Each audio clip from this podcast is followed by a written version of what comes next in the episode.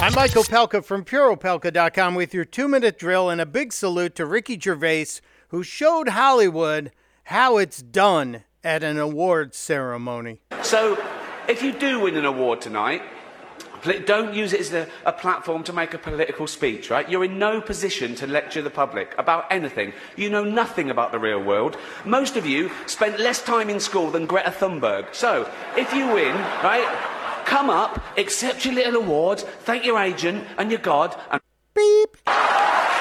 Of course, people didn't listen to him, and there were political statements, but he was brutal and brutally honest and brutally funny. Our next presenter starred in Netflix's Bird Box, a movie where people survive by acting like they don't see a thing.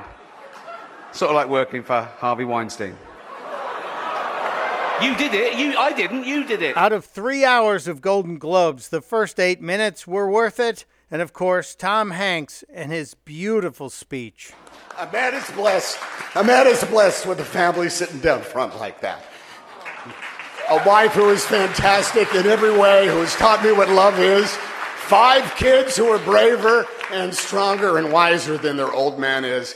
And uh, a loving group of people who have put away with me being away months and months and months at a time. Of course, otherwise I wouldn't be standing here if they didn't have to put up with that. So uh, I can't tell you how much your love means to me. Uh, so that's the wife and kids. Thank God for Tom Hanks. Testudo, my friends. Testudo.